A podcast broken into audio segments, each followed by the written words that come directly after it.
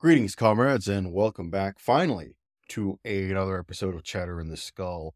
And I apologize for the delays of these episodes in the past couple weeks. If you guys have been following what's going on, I've mentioned that I've been very sick.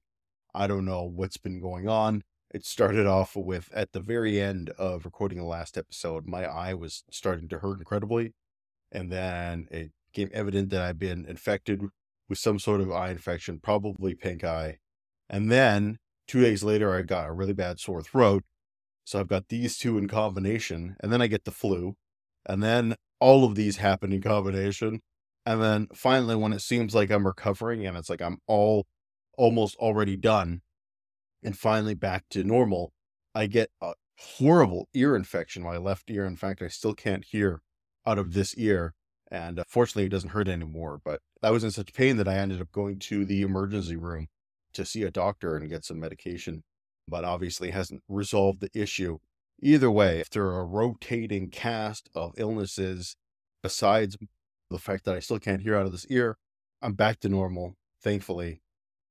But regardless, they I've had lots of things that I wanted to talk about because there have been a huge number of things that have happened in the past couple weeks that I wanted to discuss. But uh, unfortunately, I'm deciding to limit myself to three individual stories today because I still don't have a lot of time to record. So I have to limit what I talk about for this episode. So we're going to do three big news stories that I've missed in the past couple weeks. And hopefully, then we can continue to get back on the wagon and continue as normal.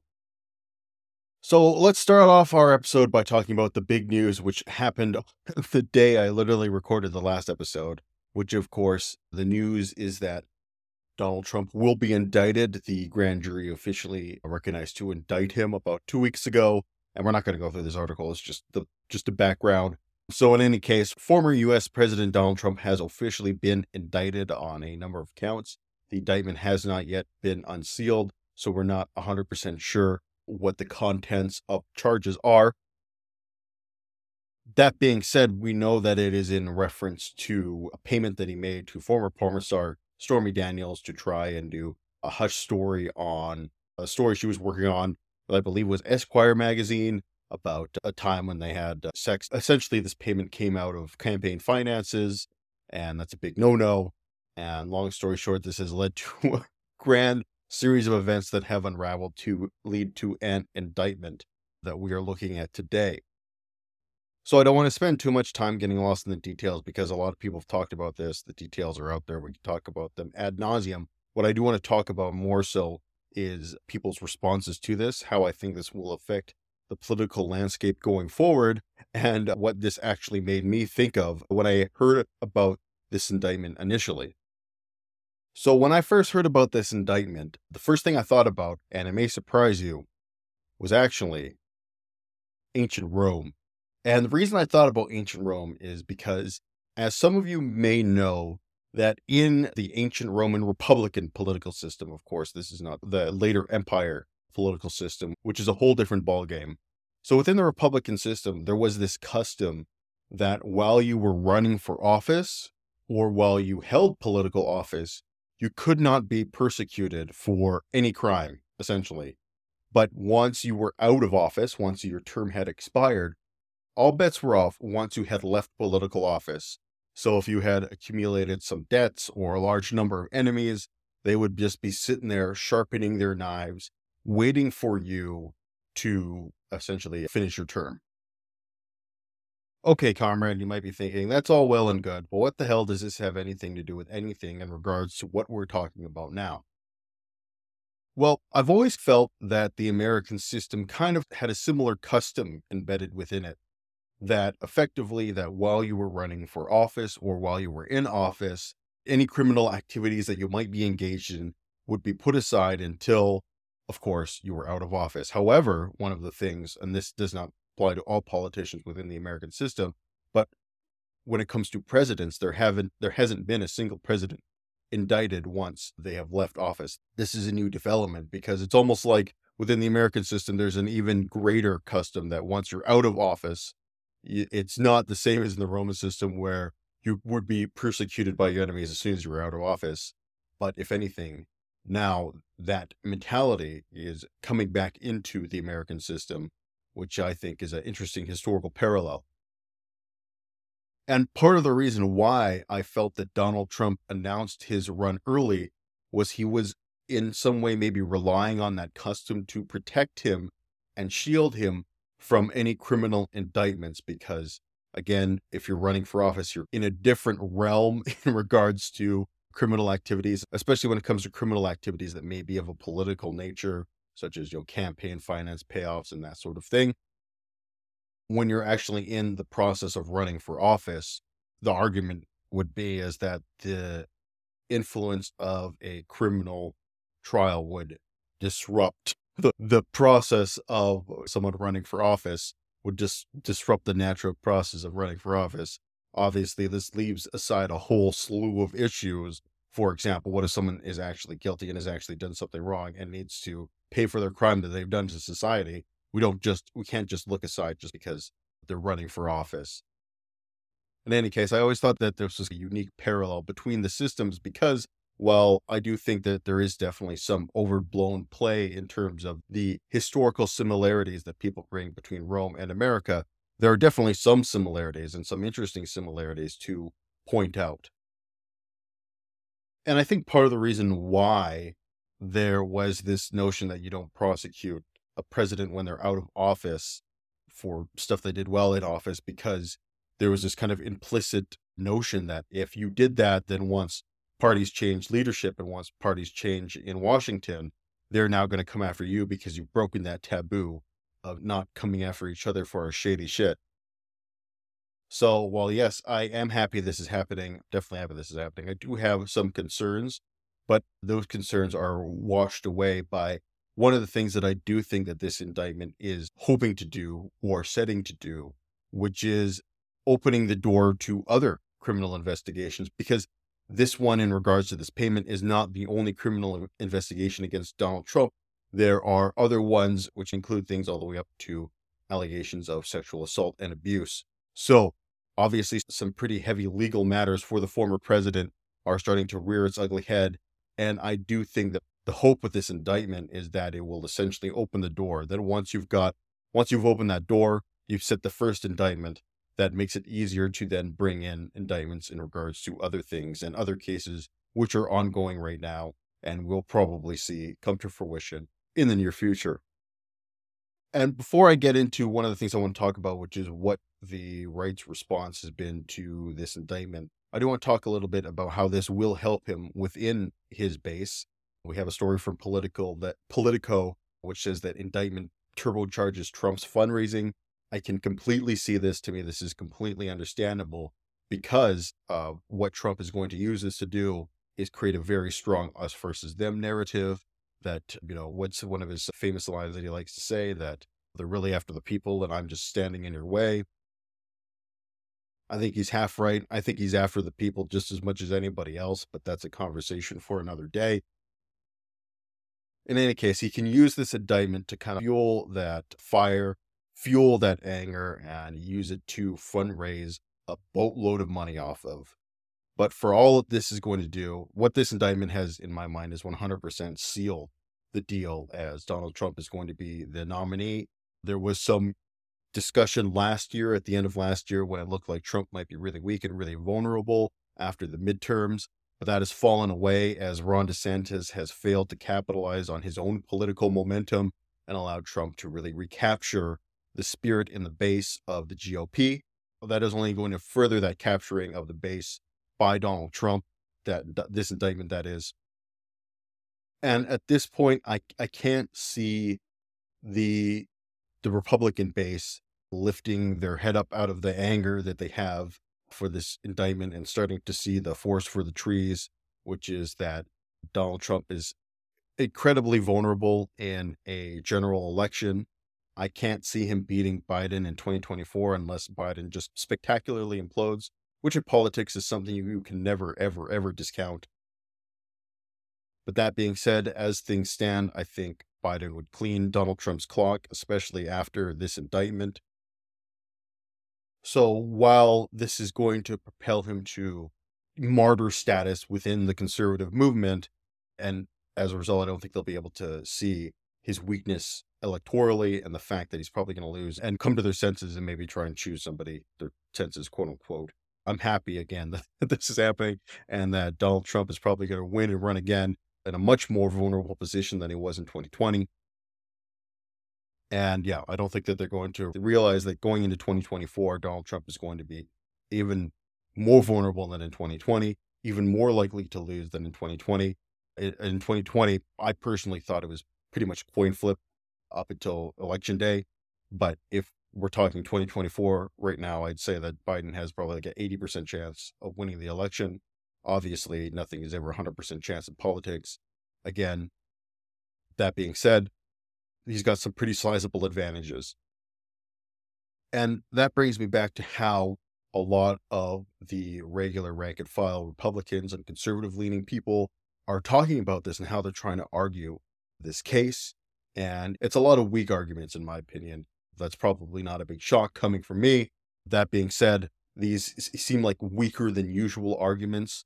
The big one is a lot of whataboutism. Like Tim Pool, when he had his debate with Destiny, his big thing was like bringing the whataboutism about Barack Obama and murdering a U.S. citizen via drone strike, which, in my opinion, is appalling. Obviously, it's something that I do think he should be actually tried criminally for or have some sort of criminal investigation for. But that doesn't stop the fact that we are looking at Donald Trump right now, who actually has criminal indictments against him. So let's deal with this first. Let's talk about this one first that is on our plate right in front of us before we start talking about the presidents of eons past. And maybe, just maybe, this probably won't happen. Man can dream is a fingers crossed that if we actually indict a former president, that might open the door to some other former presidents feeling the heat for some of their actions. Maybe, again, probably not, but you never know.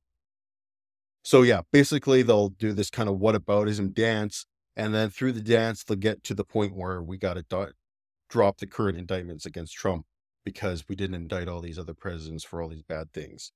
And to me, such a spectacularly weak argument that it shows that I, I feel like the conservatives are just they're really losing their grip. They're really losing this. This they, they thought they had this advantage in rhetoric and that they had this high ground in terms of being able to communicate with people. Uh, not so much anymore. But the answer is obvious that not just Barack Obama and Donald Trump, but literally every president, I would say, in the 20th and 21st century, and this is again, I believe this is a quote by Noam Chomsky that if the international law were applied universally to all countries, that all of these presidents would effectively would be in jail for being war criminals and he's 100% right about that. And that includes donald trump who if you don't think murdered us civilians with drone strikes you're dreaming. If you don't think that he had just as a horrific drone policy as barack obama again you're dreaming. And this is for me when i think about donald trump and all of his innumerable failures the one tiny bright spot i think of in terms of his tenure was he had okay foreign policy, especially in comparison to the last Republican president. But even though he had mediocre foreign policy, don't fool yourself into thinking that again, he's some squeaky clean guy that never ever did any of these other things that uh, any of the other presidents did in regards to drone strikes and the war on terror and that kind of crap. Obama definitely. And one of the things, like, as we move forward in time, I do feel like Obama is looking worse and worse.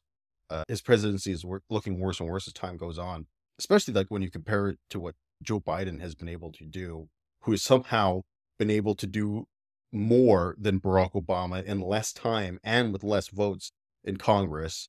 It really makes Obama look like ineffective in comparison. But for me, I will say that my biggest complaints with Obama are in regards to a lot of his foreign policy failures, Libya being a huge one, obviously. That country is still in a state of near chaos because of the removal of Muammar Gaddafi and the ensuing civil wars. There's failure in Syria, in my opinion, and failure in a lot of the Arab Spring countries, which he oversaw during his tenure and of course, expanding the use of drones during his tenure as president. It did have some wins, getting getting Osama bin Laden, getting America out of Iraq. Those are two very big wins. and he deserves a ton of credit for that, in my opinion. That being said, that I do think that looking back with our historical vision, that my biggest complaints with Barack Obama's presidency was in terms of his foreign policy. Anyway, back to the conversation at hand. The other argument that the right is deploying right now is that you're making this political. You're making this too political. And that to me is a good argument if you don't think about it.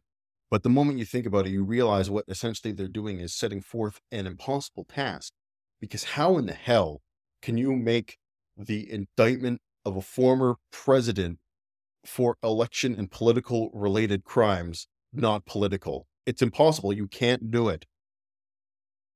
Everything about this is political in nature, and somehow you want to drain the politics from it good fucking luck. It's a dream, it's a fantasy, it's a red herring, something that they use and deploy to get you to go down another route and talk about a different thing than what's actually happening right now in front of us.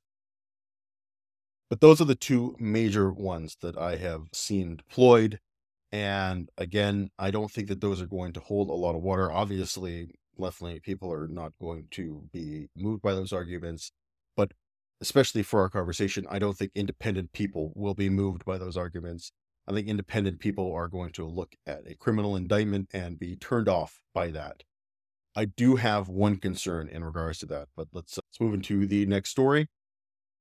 And this does alleviate a lot of my concerns. Are more serious legal woes ahead for Trump? Experts say NYC case may be least of his worries. I know that's another phrase I've always hated. Experts say, whatever. That's another conversation. I do think in this case that yes, there are other case, other criminal cases that are currently being investigated and currently coming underway. And as I alluded to earlier in the episode, I do think that this indictment can open the door for a lot of them. But let's for now just take what's on the table for us. And because none of these other cases have come to fruition yet, we're just going to pretend that right now that they never will. And we're just going to deal with the cases that's right in front of us. So, given the case that is in front of us, my biggest concern is the convoluted nature of some of the way this is being pursued in a legal manner.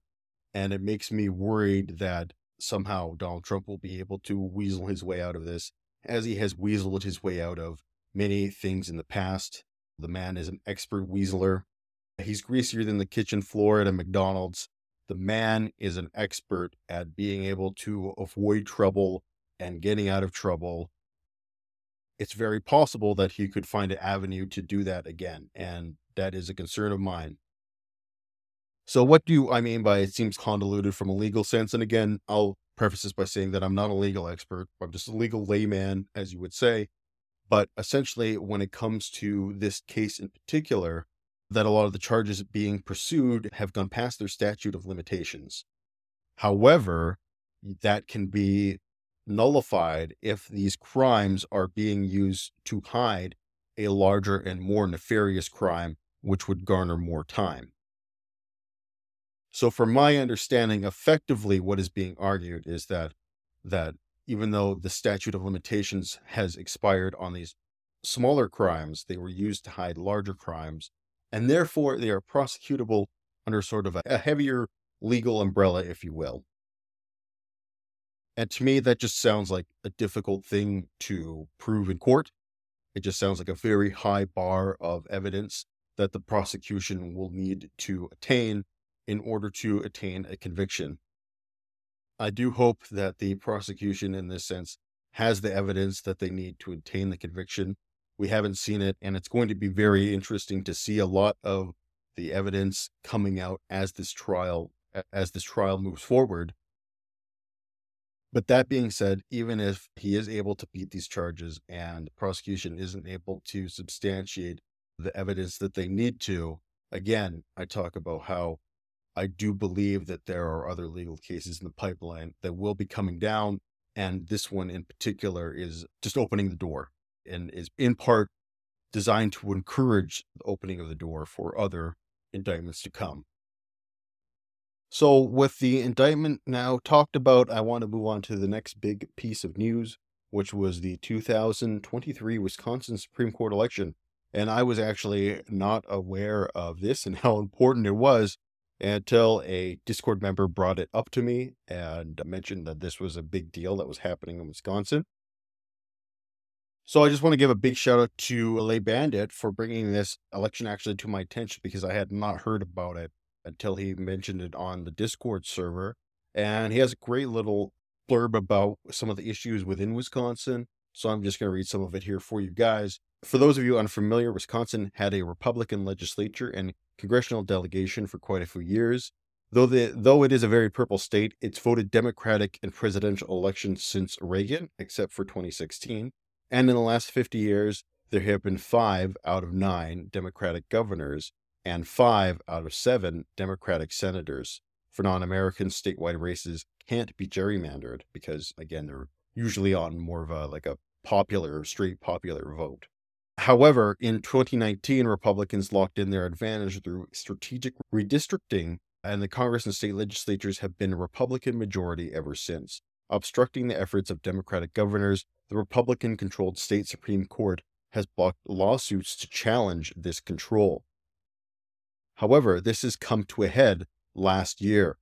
The Supreme Court decision on Roe v. Wade led to Wisconsin to revert to a 19th century abortion ban over more recent legislation and the will of the governor.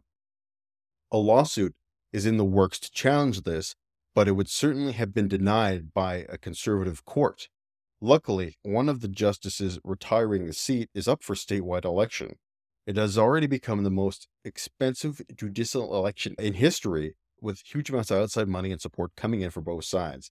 It remains to be seen who will prevail in the waffling Wisconsin electorate and the low turnout of an off year spring election. Well, it is now not remaining to be seen. It is it has been decided. So once again, thanks to Lay Bandit for that great rundown of what is happening in Wisconsin. So let's move into the actual results of this election. It looks like the Democratic leaning candidate, Janet, I'm sorry, I'm not going to even try and pronounce your last name, Janet. Janet won sizably with over 10% of the vote. Apparently, this everyone was predicting that this was going to be a very close election going into it. Evidently, it was not that close and her opponent, David Kelly, got his clock pretty sizably cleaned. So, the reason why this is so important, and Lay Bandit alluded to it before, is the emphasis on abortion rights. Essentially, Wisconsin is trying to bring in a more reasonable law into the state. However, given that the Supreme Court used to have a conservative bent, it would be most likely, they would most likely try and deny it or crush it or however they can uh, prevent it from becoming law. Now that you have a more progressive leaning Supreme Court in Wisconsin, it makes it much more likely that they're actually going to adopt a reasonable abortion law.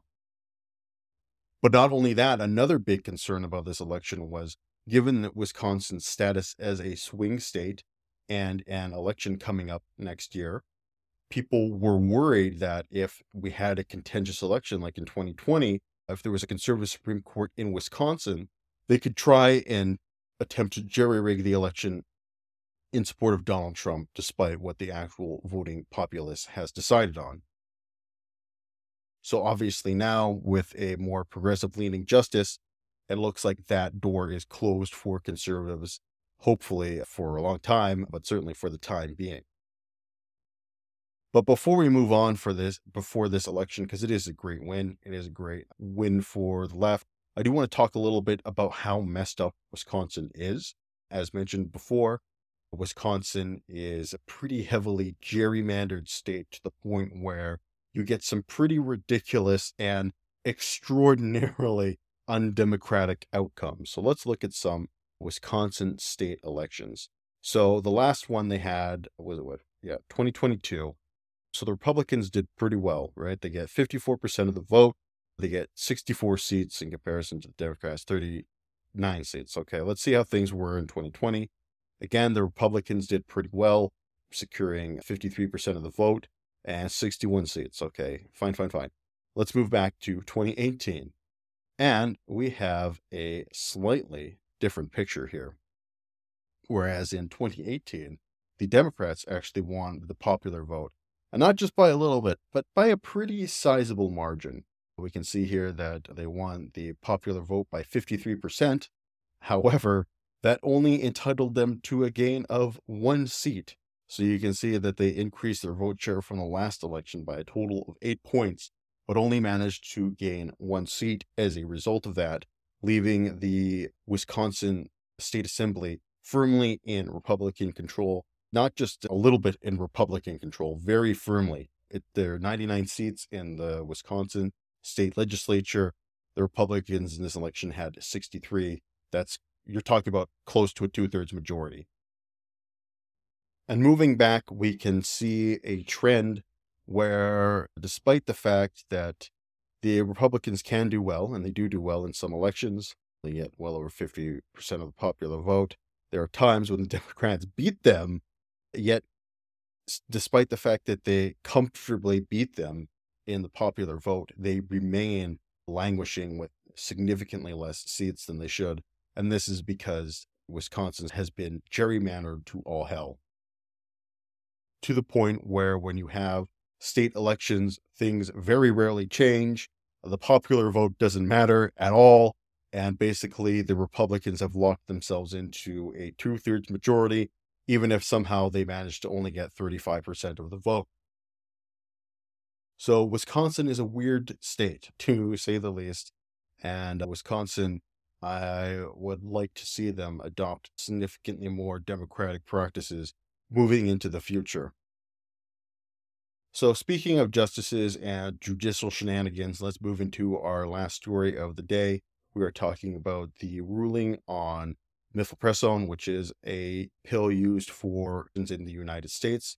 Effectively, what has happened is that a federally appointed judge in Texas, appointed by Donald Trump, has effectively rescinded the FDA approval of this particular medication. Single handedly decided, I'm going to remove the approval the 23 year old approval of the FDA based on my kooky political positions. So, obviously, this is a horrific precedent to set. I have not seen a single conservative come out here and argue that this isn't judicial overreach without the total Looney Tunes social conservatives like Ted Cruz, Mike Pence, that kind of crowd virtually no conservatives are coming out and defending this and saying that it isn't a judicial overreach, even though I'm sure many of them are silently praising it.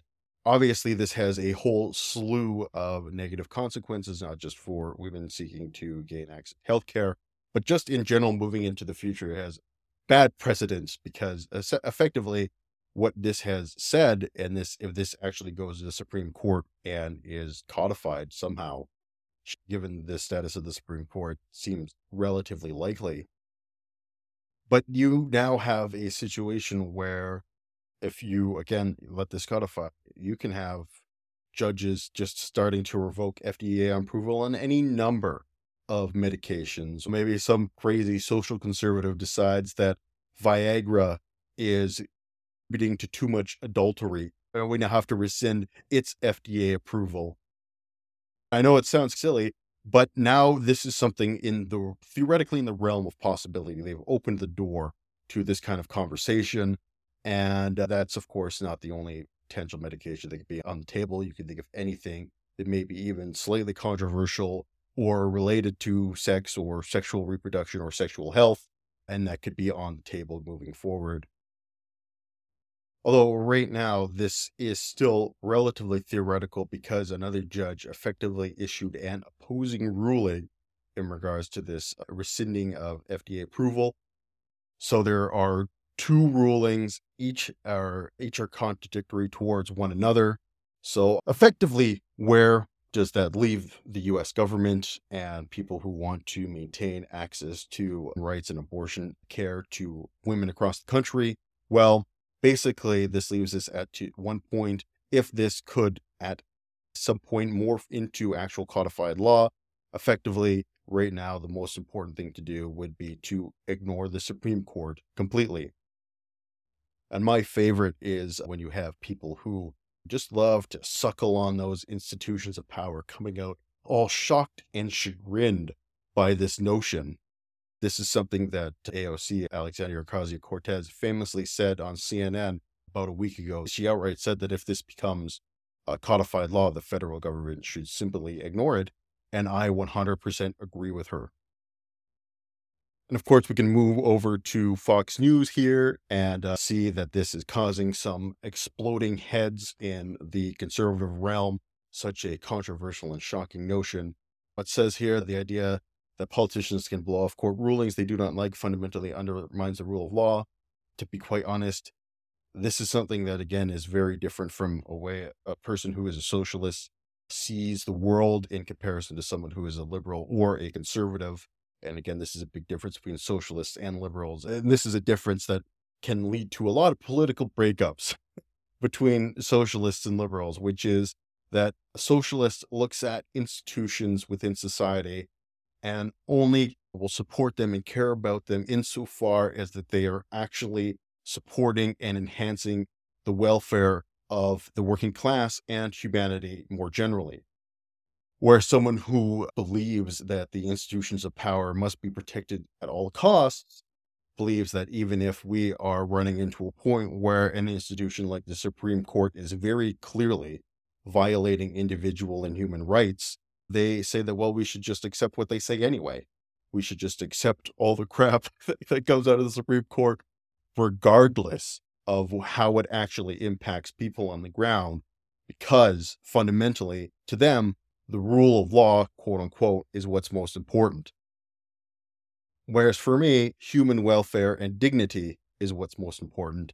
And not to put words in AOC's mouth, but I would like to think that for her, it's also the same. And this is another thing that really, you know, defines a difference between someone who is a lawful good and chaotic good. If you think about things in that D and D morality spectrum, that these people, these institutionalists, these law and order types, believe that there is something inherently moral just by following the law in and of itself. And I fundamentally disagree with that. And someone who is in the chaotic good category believes that following the law in the sense when it leads to detrimental impacts for human welfare for human rights, for human dignity, then following the law is inherently immoral. And not only that, we have a moral dignity to fight against it, to overturn it, and to not follow that law at every single possible turn. Remember, the law is not inherently moral in and of itself. It is only moral insofar that it protects human welfare.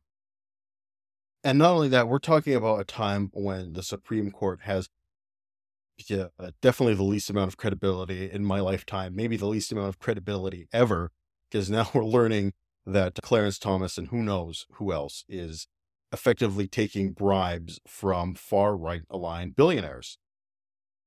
We had this story come out over the last couple weeks where you have this fellow by the name of Harlan Crow, who I desperately think should rename himself to Dr. Doom in order to sound less intimidating Mr. Crow, Mr. Crow not only has been delivering boatloads of perks to his boy Clarence Thomas in the form of vacations, in the form of benefits, in the form of little perks and gifts, in the form of being able to fly around on his private jet, in the form of being able to travel about on his private yacht. All of this stuff is given to Clarence Thomas from this billionaire and implicitly assumed because of their aligned political views. So, unfortunately, that story didn't have some of the pictures of the memorabilia in question. Here we have some pictures of some swastika adorned napkins and linen. And we also have some various medals, pictures, postcards, and other things from the Nazi era in this guy's house. and then, of course, the crown jewel, which unfortunately we do not have a picture of, is a signed copy of Mein Kampf. So you have people coming out and defending this guy and defending the relationship. You got like Ben Shapiro coming out and saying, like, just because he has Nazi shit in his house doesn't mean he likes Nazis. He's trying to remind himself of the evils of this regime. And here's the thing those fucking Nazi collectible, historical collectible shit, it's expensive. It's like the most sought after historical collectible shit out there. So obviously, this guy shelled out a pretty penny for that stuff. I bet you a fucking signed copy of Mein Kampf could probably sell that shit at auction for a ridiculous amount of money. Nazi shit sells, weirdos are obsessed with it. So there's no question that he put out a pretty penny to acquire these historical artifacts. And I'll tell you guys one thing when it comes to the things I hate, I certainly don't spend potentially millions of dollars of my hard earned money building shrines to them in my house. That is not something that you do for something which I think you have no affinity for. But you'll even have people like, you'll even have places like the Atlantic coming on and saying, like, Clarence Thomas, billionaire's friend, is no Nazi. Okay, he might not be like a literal fucking goose stepping Nazi that's Sieg Heiling every day. But to pretend that he doesn't have obvious far right sympathies is just delusional. And unfortunately, in order to read their defense, they're going to make me sign or pay or some bullshit. I'm just not going to do that. Anyway, the point is here is that the Supreme Court's legitimacy is cratering. Average Americans are getting to the point where they aren't starting to take it as seriously anymore, where its approval ratings are falling.